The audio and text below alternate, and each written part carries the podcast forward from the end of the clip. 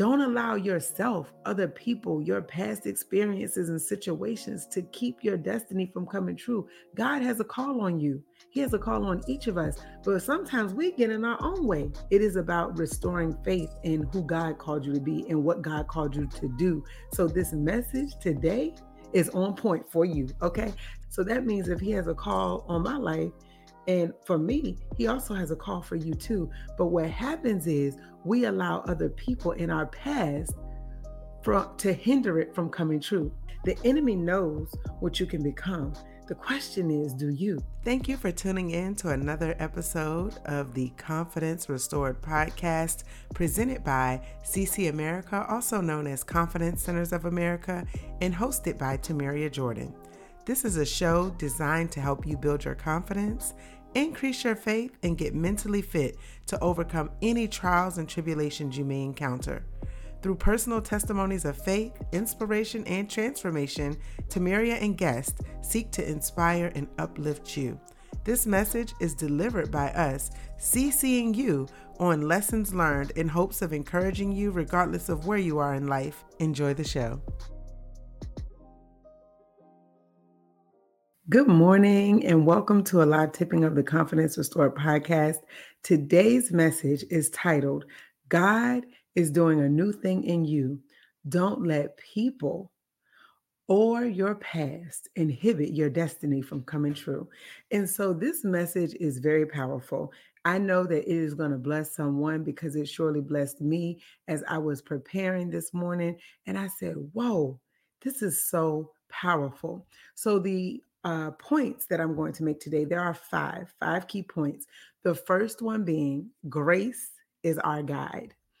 And I'll talk more about what I mean with regard to that. Number 2, fear of man is a snare. 3, failure to obey God is rebellion. Number 4, disobedience creates dissent. And number 5, God will fight for you and deliver you too. So I'm going to jump right in because I think this message is oh so powerful, especially given the times in which we are living.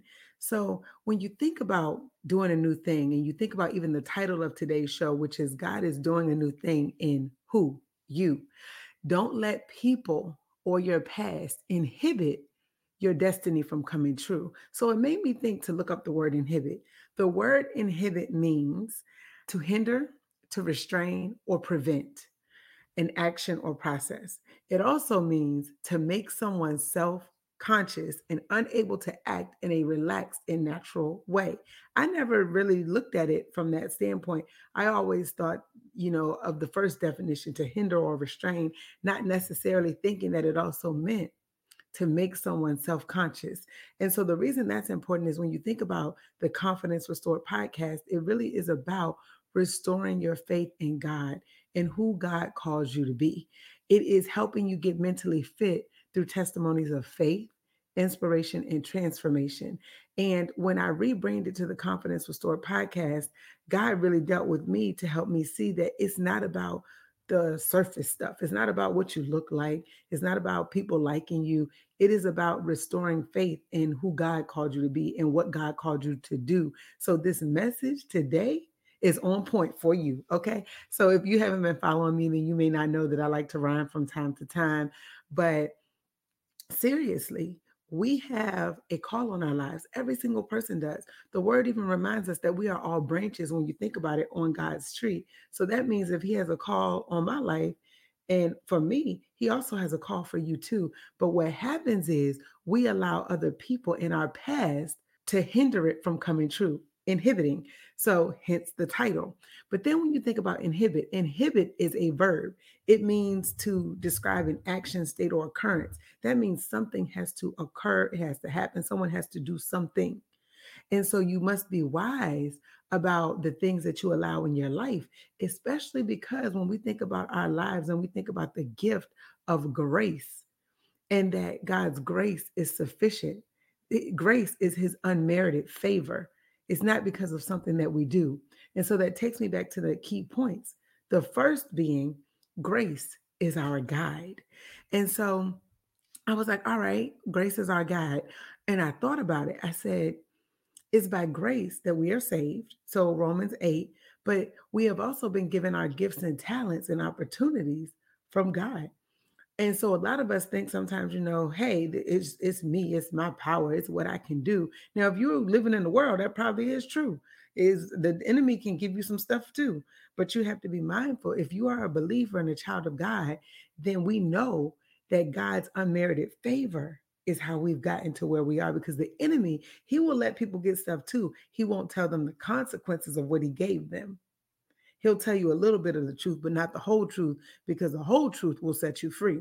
So when we think about grace being our guide, I started looking at chapter 1 of Samuel. So 1 Samuel, sorry, not chapter 1, chapter 15. And in 1 Samuel 15, it says, Samuel said, although you were once small in your own eyes, did you not become the head of the tribes of Israel? The Lord anointed you king over Israel. And he was talking to Saul. And so this particular Bible study, I guess you could call this session, because I think of it as more than a podcast. I think of it as Bible study too, because literally I am learning and growing as well in my word and increasing my faith. And I know that I am not who I used to be. And I'm so grateful for that. And I'm growing. But in that growth, I'm realizing the enemy is fighting me harder because he knows he is losing his grip. And that is the same thing for some of you today. The enemy knows what you can become. The question is, do you? And I heard a message from Prophetess Tiffany Montgomery. She says, the devil knows who you are. Do you know who you are?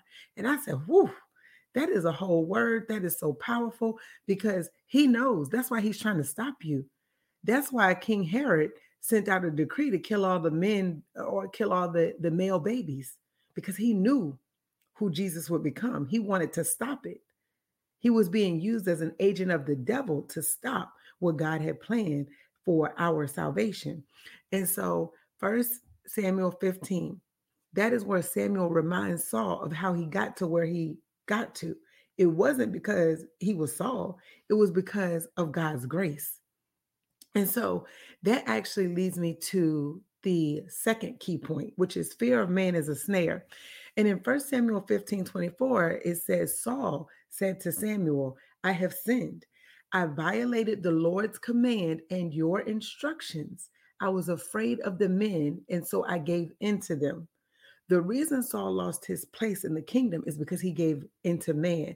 And I think about, even for me, back in 2020 is when I had the epiphany after going through a miscarriage. I said, wait a minute, I have been sitting on my gifts and talents because I let people dictate who they think I am, or what they think I can do, or who they think I should become. And so it hindered me from doing what I felt in my heart God called me to do. And so now when I think about me in 2023, I'm breaking free. I'm like, no, I have spent my life, my whole 38 years listening to people, but God has set me apart. God has made me different. God is going to use me to be a repairer of the breach for generations. He's going to use me to bless people. He's going to use me to help set people free, because the word reminds us that we overcome the enemy by our testimony in Revelation 12. And so I'm like, yes, Lord, use me. I've always said I wanted to be a vessel. I wanted to be blessed to be a blessing. But now I realize that being blessed to be a blessing comes with a whole lot of testing. And it's a whole lot of people that may not understand your destiny. And some of them may be well-intentioned, well-meaning, but because God didn't give the vision to them, they don't understand it. And then, quite frankly, point number 3, disobedience creates dissent. And I'll talk about that, but it also essentially, it creates opposition to what you once thought, but it also creates jealousy. And so when you think about fear of man, Proverbs we know is about wisdom. Proverbs 29:25 says, fear of man will prove to be a snare, but whoever trusts in the Lord is kept safe. At this point in my life, I want to be kept safe. It is too much happening in this world for me to be worried about other people's opinions of what they think I should do, how they think I should act, especially when I'm getting closer to God. Because when you get closer to God, you grow further away from people, their opinions, and the hold that they may have once had on you. So then people who were in your life attempting to manipulate you now are upset because they can't keep doing what they used to do. And so Acts 16, It brings me to the story of the woman who was delivered and the people who could no longer profit over her being in the condition that she was. They were mad. So Acts 16, starting in verse 16, it says, "And it came to pass, as we went to prayer, a certain damsel possessed with a spirit of divination," aka like witchcraft, foretelling, soothsaying, "met us, which brought her masters much gain by soothsaying." So she was pretty much telling, like fortune telling to other people, but the spirit was not of God. She was possessed by a demonic spirit. "The same followed Paul and us and cried, saying, These men are the servants of the Most High God, which shew unto us the way of salvation. And this did she many days." So meaning the woman knew who they were, but she knew who they were because of the spirit of divination, not because of the spirit of God. The evil spirits in her knew who they were. And so that spirit followed after Paul and continued to say who they were. And when you think about it, in and of itself, it doesn't sound bad, but at the same time, it was because of that spirit that it knew, wait a minute, these men, not just Paul, but the men with him, are the servants of the Most High God. So the devil knows who God is because he used to be there. He ain't there no more. Revelations 12. The war in heaven. And so he knows his time is short. So he's waging war against you, the remnant of the seed. And so when you think about it, she did this many days, the damsel, essentially, that was possessed. But Paul, being grieved, turned and he said to the spirit, "I command thee in the name of Jesus Christ to come out of her." And he came out of her the same hour. And when her masters, her human masters, the people, saw that the hope of their gains was gone, they caught Paul and Silas and drew them into the marketplace unto the rulers and brought them to the magistrates, saying, "These men, being Jews, do exceedingly trouble our city." Why? Because they lost their gains by using her. "And teach customs which are not lawful for us to receive, neither to observe, being Romans. And the multitude rose up together against them," Paul and Silas, "and the magistrates rent off their clothes and commanded to beat them. And when they had laid many stripes upon them, they cast them into prison, charging the jailer to keep them safely, who, having received such a charge, thrust them into the inner prison and made their feet fast in the stocks. And at midnight, Paul and Silas prayed and sang praises unto God, and the prisoners heard them. Suddenly there was a great earthquake, so that the foundations of the prison were shaken, and immediately all the doors were opened and everyone's bands were loosed." Okay? They loosed the woman and they loosed the prisoners too. So when you think about that, point two, fear of man is a snare. But what does it remind us in Proverbs 29:25? Whoever trusts in the Lord is kept safe.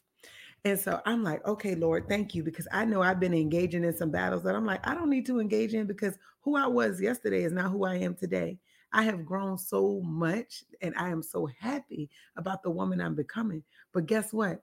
I have ticked off the devil and I know that. So he is sending any and everyone where possible to distract me, because they say, and I believe it was Prophetess Tiffany Montgomery, who I heard say this first, "Whom the devil can't destroy, he distracts."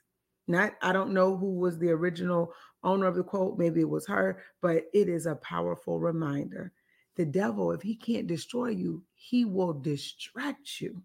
Which brings me to point number three. Failure to obey God is rebellion. 1 Samuel 15:22.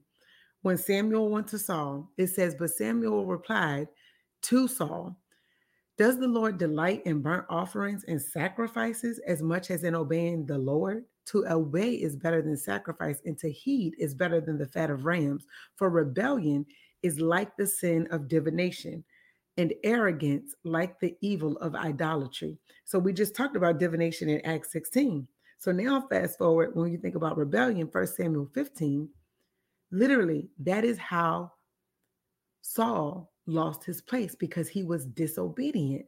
And Samuel, the individual who God allowed to call him essentially into that role, into that place, he reminded him that God doesn't delight in the religious things that we do, which back then was the burnt offerings and the sacrifices, but he wanted Saul to obey.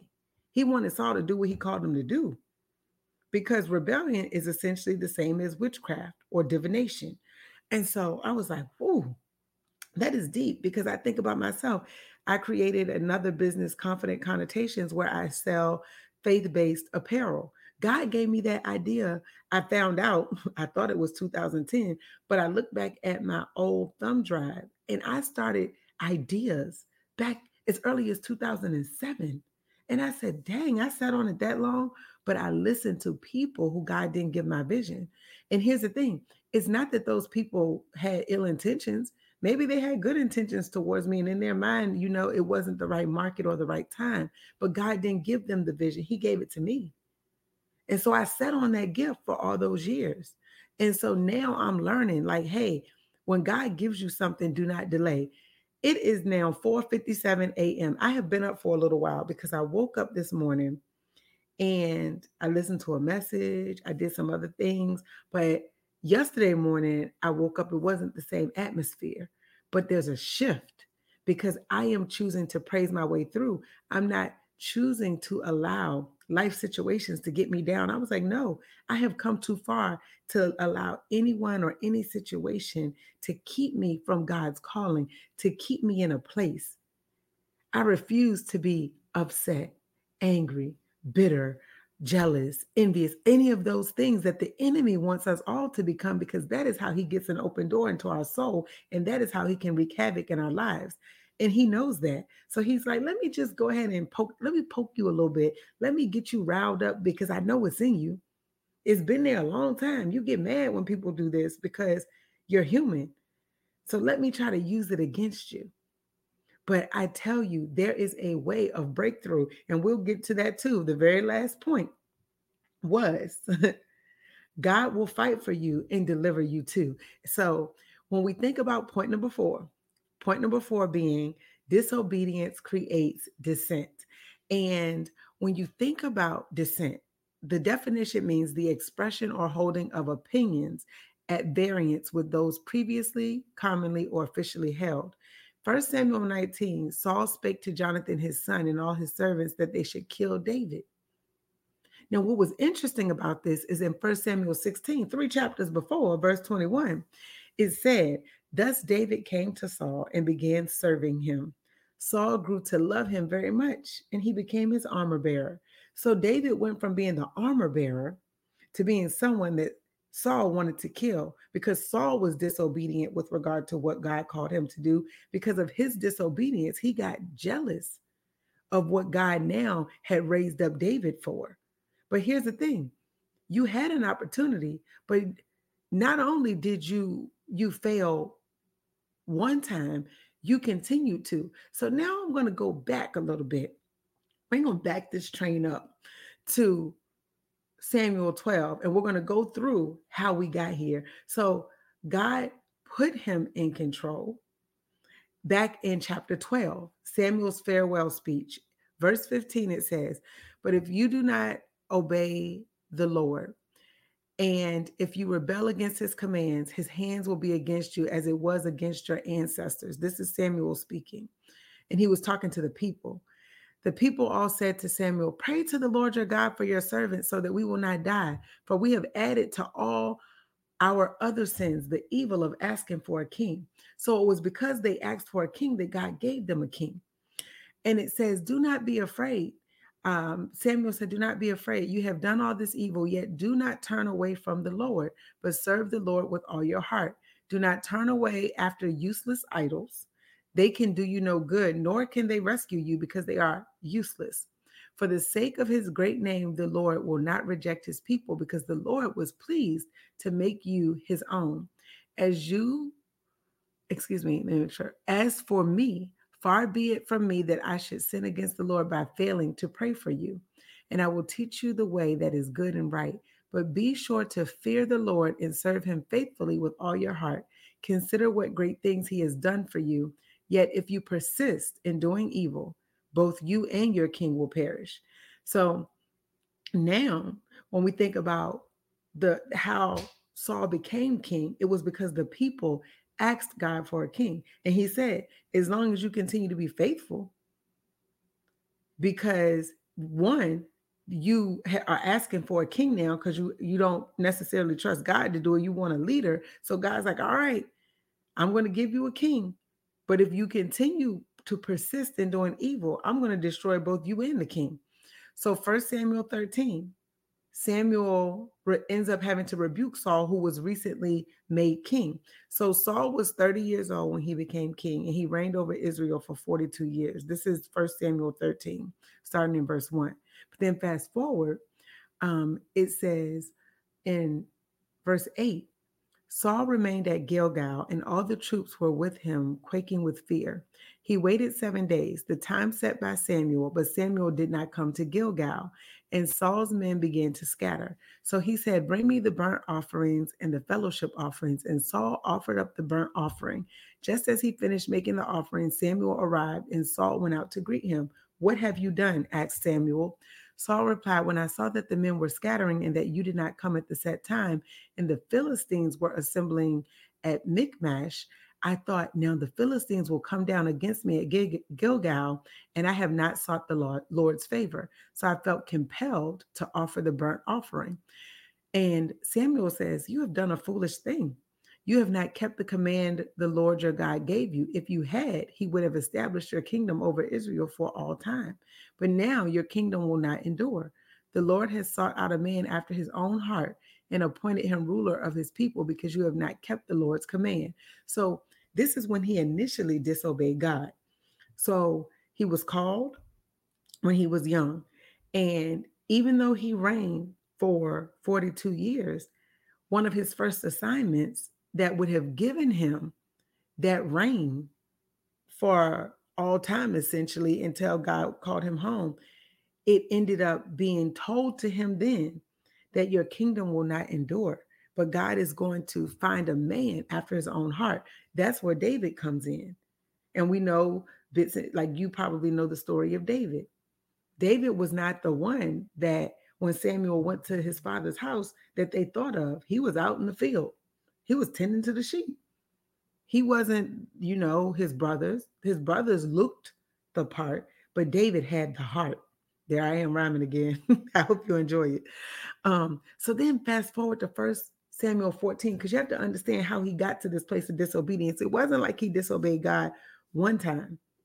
There were multiple instances of disobedience as you go from chapter 12 through chapter 15.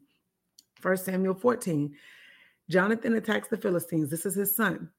In the first attack, Jonathan and his armor bearers killed some 20 men in an area of about a half an acre. So they had the faith, they had grace, they had God behind them. And in verse 23, it says, so on that day, the Lord saved Israel and the battle moved on. So God saved them, battle moves on. In verse 24, chapter 14, 1 Samuel, Jonathan eats honey. Now, why is this important? The Israelites were in distress that day because Saul had bound the people under oath. Oaths are important. Covenants are important. Saying, cursed be anyone who eats food before evening comes, before I have avenged myself on my enemies. So none of the troops tasted food. And this was essentially a fast because he knew that he needed the power of God to help them fight through this. Then Saul prayed to the Lord, the God of Israel, because he didn't answer him. Why have you not answered your servant today? If the fault is in me or my son Jonathan, respond with Urim.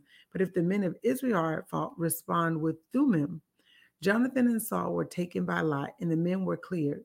Saul said, cast a lot between me and Jonathan, my son, and Jonathan was taken. Then Saul said to Jonathan, tell me what you have done. So Jonathan told him, I tasted a little honey with the end of my staff, and now I must die. Saul said, may God deal with me, be it ever so severely, if you do not die, Jonathan. But the men said to Saul, should Jonathan die, he who has brought about this great deliverance in Israel, because remember, he won that battle. Never, as surely as the Lord lives, not a hair of his head will fall to the ground, for he did this today with God's help. And he did, but he also disobeyed because before he ate the honey, the other servicemen told him, your father made an oath. But in that moment, God spared him. So the men rescued Jonathan and he was not put to death. Then Saul stopped pursuing the Philistines and they withdrew to their land. So again, God's grace. That goes back to the very first point. Grace is our guide. So when you think about the fact that now we've seen the progression, we see how he was called because the people desired a king, even though God had brought them out, but they still wanted a king. So God said, I'm going to give you a king, but if you keep disobeying me, all of you will be destroyed. And then we look at Saul. He was called in his 30s, so he was young, but he was able to do what God called him to do, but he would do bits and pieces, which leads us to 1 Samuel 15, where he talks about that he was disobedient because he feared the people. And this will be the last chapter that we read. But in 1 Samuel 15, this is where the Lord rejects Saul as king. And so in 15, it starts, Samuel said to Saul, I am the one the Lord sent to anoint you king over his people, Israel. So listen now to the message from the Lord. This is what the Lord Almighty says. I will punish the Amalekites for what they did to Israel when they waylaid them as they came up from Egypt. Now go, attack the Amalekites and totally destroy all that belongs to them. Do not spare them. Put to death men and women, children and infants, cattle and sheep, camels and donkeys. Then Saul attacked the Amalekites all the way to Havilah to Shur, near the eastern border of Egypt. He took Agag, king of the Amalekites, alive, and all his people he totally destroyed with the sword.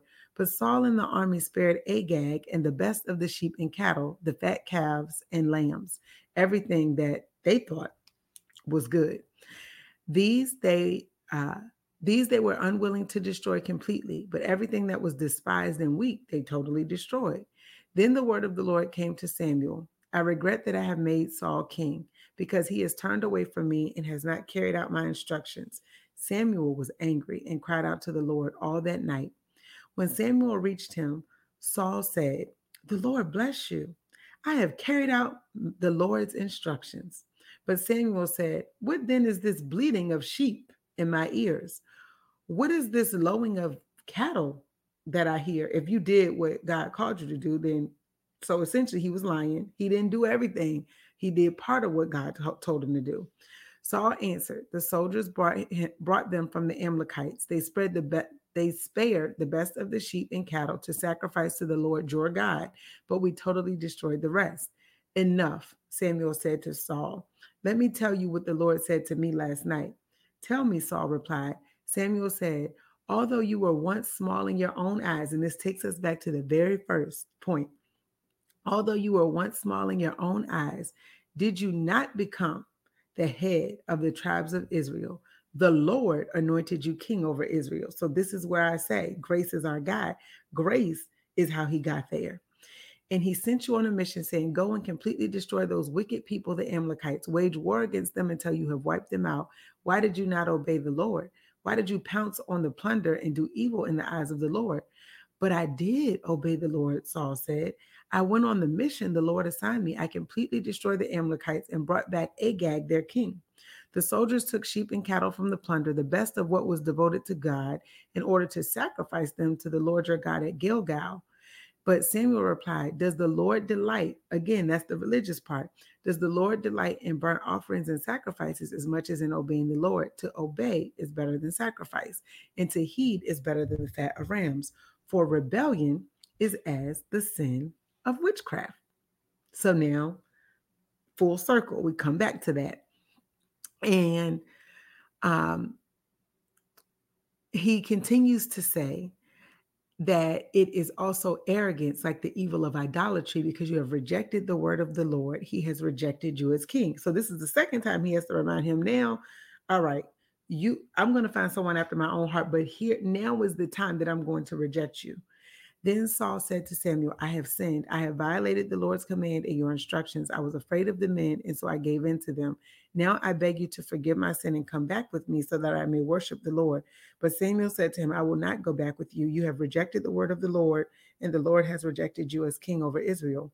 As Samuel turned to leave, Saul caught hold of the hem of his robe and tore it.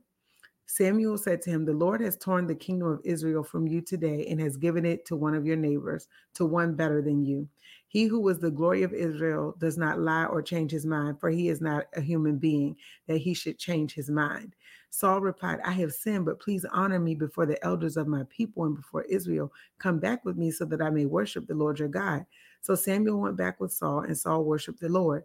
Then Samuel said, "Bring me Agag, king of the Amalekites." Agag came to him in chains, and he thought, "Surely the bitterness of death is past." But Samuel said, "As your sword has made women childless, so will your mother be childless among women." And Samuel put Agag to death before the Lord at Gilgal. Then Samuel left for Ramah, but Saul went up to his home in Gibeah of Saul. Until the day Samuel died, he did not go to see Saul again, though Samuel mourned for him, and the Lord regretted that he had made Saul king over Israel. And so when you think about that, point 4 regarding disobedience, it created dissent because Saul decided not to do what God called him to do, but yet he got jealous. He became jealous of David. So David, whom he once loved in 1 Samuel 16, David was serving him, became his armor bearer. In chapter 19, Saul said to his son Jonathan, who became really close with David over that time as the armor bearer, and to all the servants, that they should kill David. And they pursued David until chapter 24.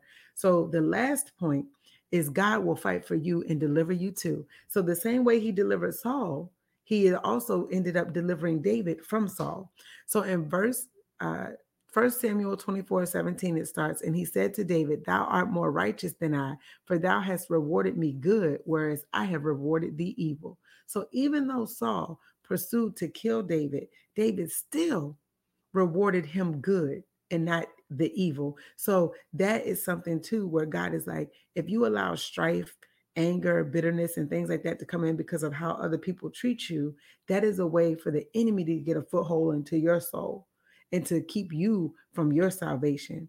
And so I'm like, I refuse to let anyone get me out of a place or to take away the joy that I have now, the light that I have now, my salvation. Don't allow people to take that away from you. Keep your peace.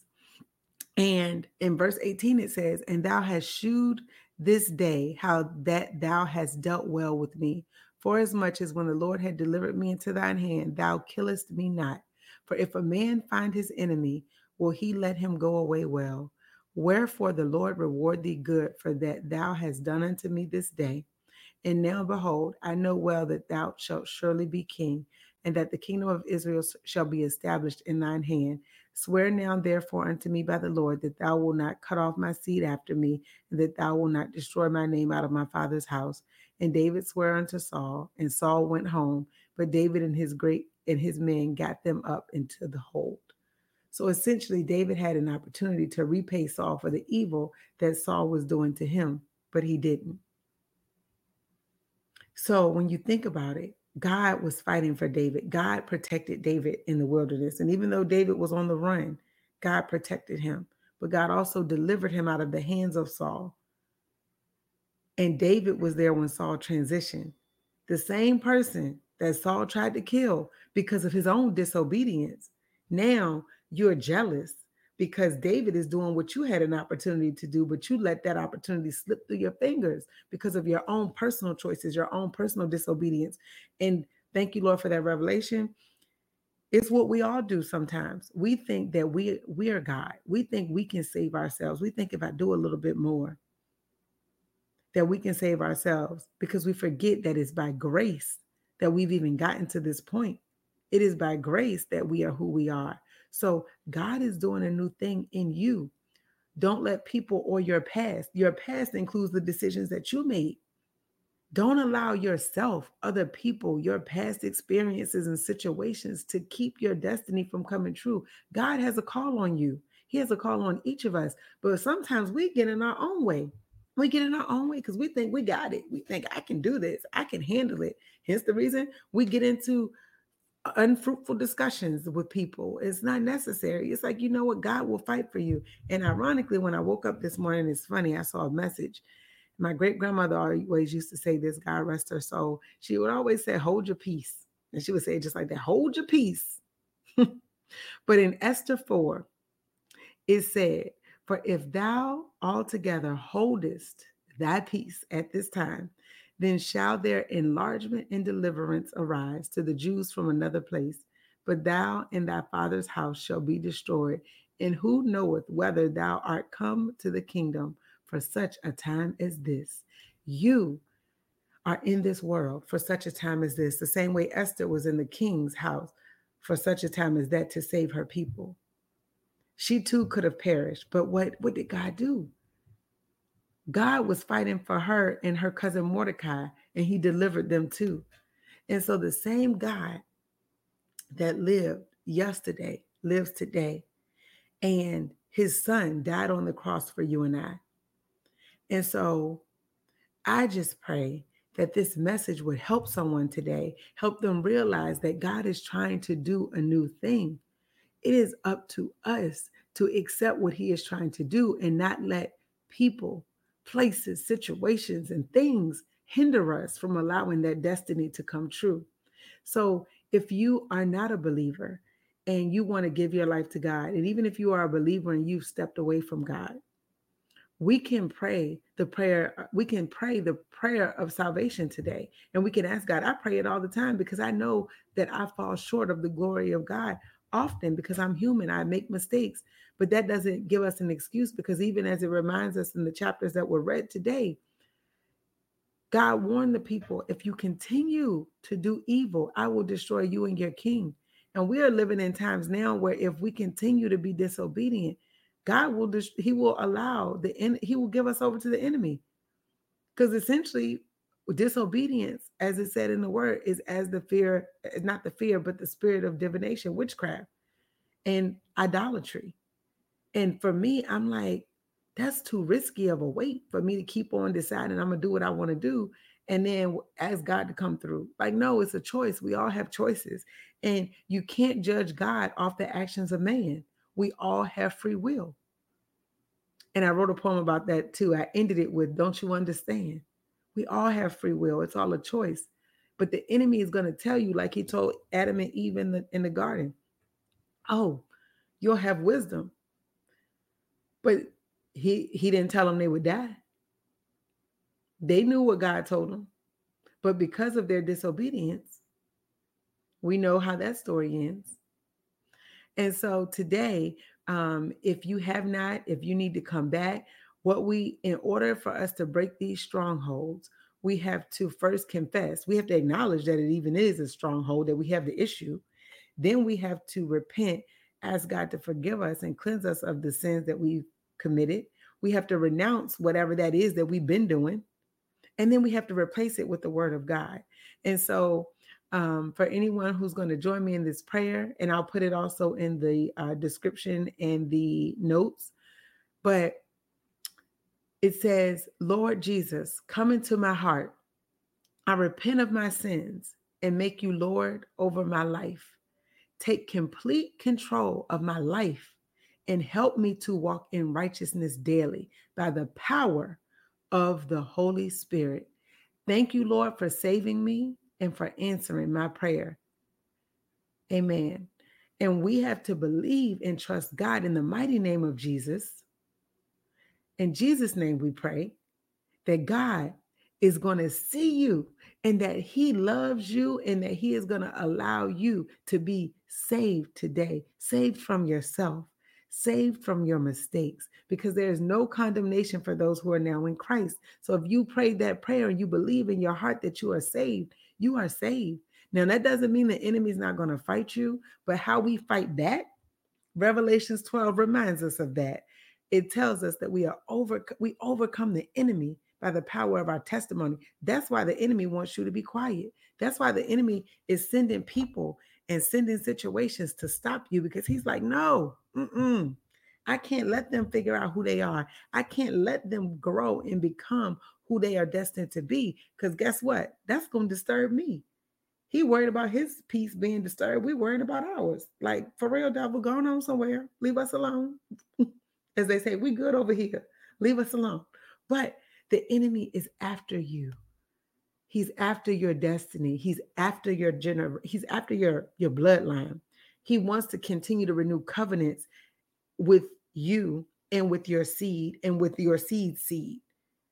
He's like, oh no, I'm coming for the bloodline, because at the end of the day, I came to kill, steal, and destroy, because I can't be down here by myself in hell. I want y'all to come with me. But we rebuke that right now in the name of Jesus.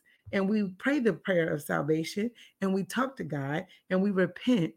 We confess, we acknowledge, we confess, we repent, we renounce, and then we replace it. And we tell the devil to leave us alone. And because the Bible says that the devil may send temptation, but there's always a way of escape. And I'm learning more now than ever that as God does this new thing, I can't let people or my past inhibit what God is trying to do in me, because who I was yesterday is not who I am today. As they say, yesterday's price is not today's price, or something like that, but you get the point. So may you be encouraged. May you be reminded of who you are and whose you are. May your confidence, your faith be restored in what God says about you. And don't forget to leave us a comment to let us know how you feel, if this message has really encouraged you and uplifted your spirit, what your takeaways are. Anything that you want to share in the comments, please feel free, because you never know who else could be blessed by you sharing your testimony in the comments as well. But like the video, make sure you subscribe, hit that notification button so you never miss an update. Because in addition to the podcast, on our YouTube channel, there are shorts videos that are encouraging. There's different topics, things that you can learn, things that you can do. It's just literally a virtual log of my life where I just share tidbits and things that come to me. I have a whole lot of poetry. I've been blogging for over a decade now. I started While You Wait back in, I think it was 2010 or somewhere around there, where I started writing down quotes. And I even have some from before that, because I had the desire to write a book, and I will. So I most recently released a 7-day devotional, which I will add the link to that also in the description for anyone that's interested. Because I realized that God has given me a gift, and I don't want to continue to sit on it. I've been sitting on content for 10 plus years. And I'm like, it's time out for that. And if anyone has a problem with the fact that God is working on me and allowing me to become better and walk into my destiny, then their issue is not really with me, it's with God. The same thing with you. If people have an issue with your calling, if they have an issue with you changing, really think about why they have an issue.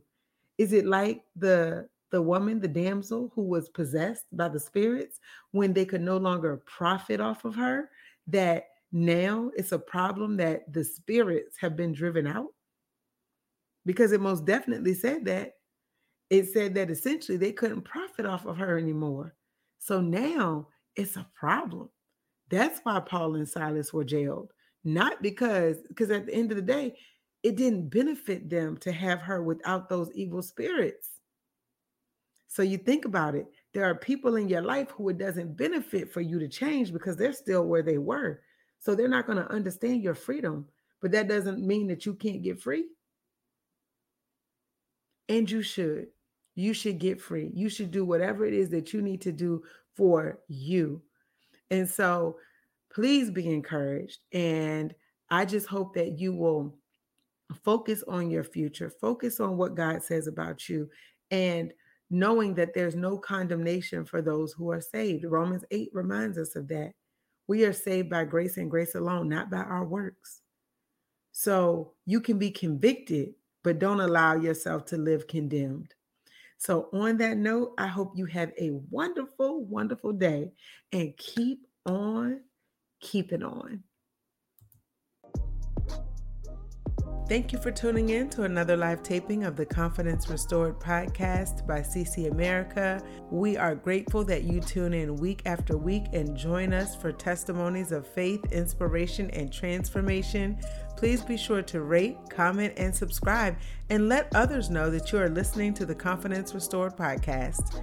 You can also now buy us a coffee to show appreciation at buymeacoffee.com/CC America. Until next time, be blessed.